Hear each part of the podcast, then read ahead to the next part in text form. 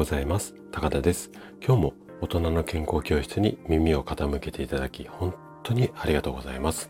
この放送は朝が来るのが楽しみそんな人を増やしたいこんなね思いを持った生体院の院長が毎朝7時にお届けをしております。はい。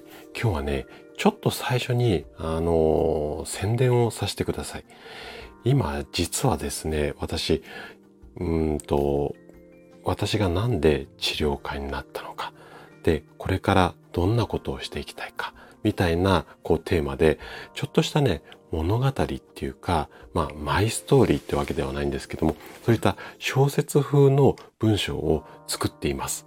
で、目標はね、日曜日までに完成させたいなと思っていて、で、それが出来上がったら、あのー、このラジオで何回かに分けてって形にはなると思うんですが、朗読をしながらね、ご紹介をしていこうかな。こんなことをちょっと考えてます。で、えっ、ー、と、かなり多分超大作になります。で、小説風に仕上げてるので、多分聞きながら楽しめるんじゃないのかなというふうに思っていますので、ぜひお楽しみにしてください。はい。ということで、今回はね、野菜は万能食品ではない。こんなテーマでお話をしていきます。あなたは肉より野菜が体にいいって信じてますか？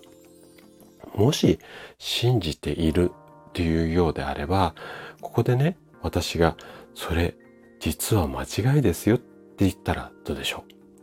その答えをね、この後詳しくお話ししていきます。ぜひね、最後まで聞いていただけると嬉しいです。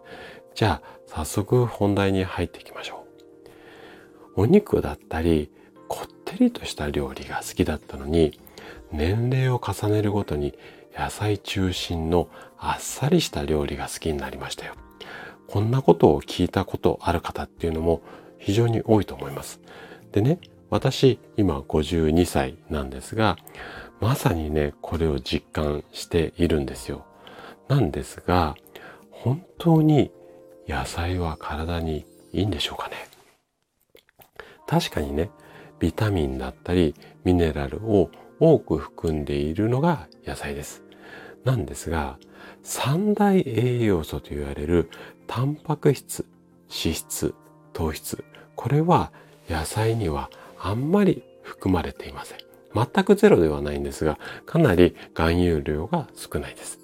なので、いくらビタミンやミネラルが豊富な野菜をたくさん食べても体の中のエネルギー源となるいわゆる代謝ですよね。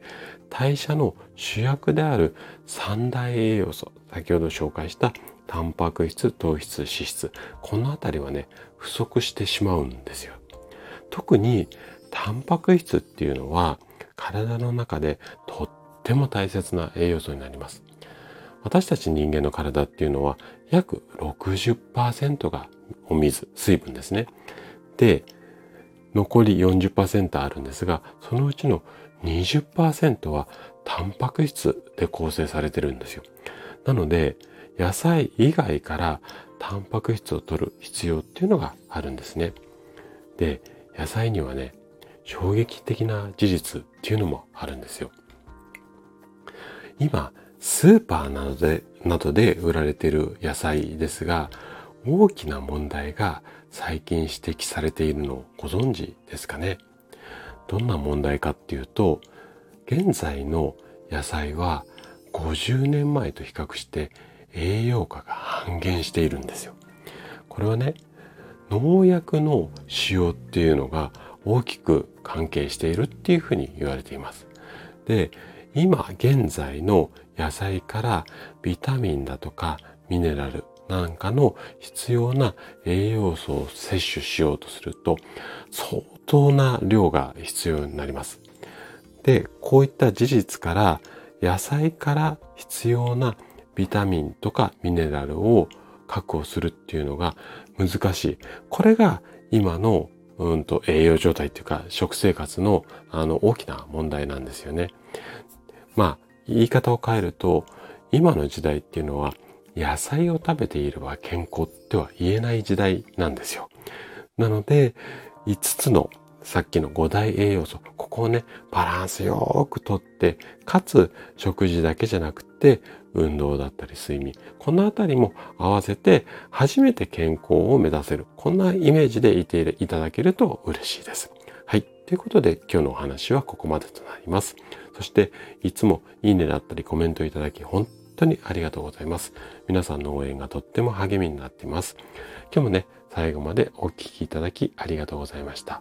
それでは素敵な一日をお過ごしください。トライアングル生態の院長高田がお届けしました。ではまた。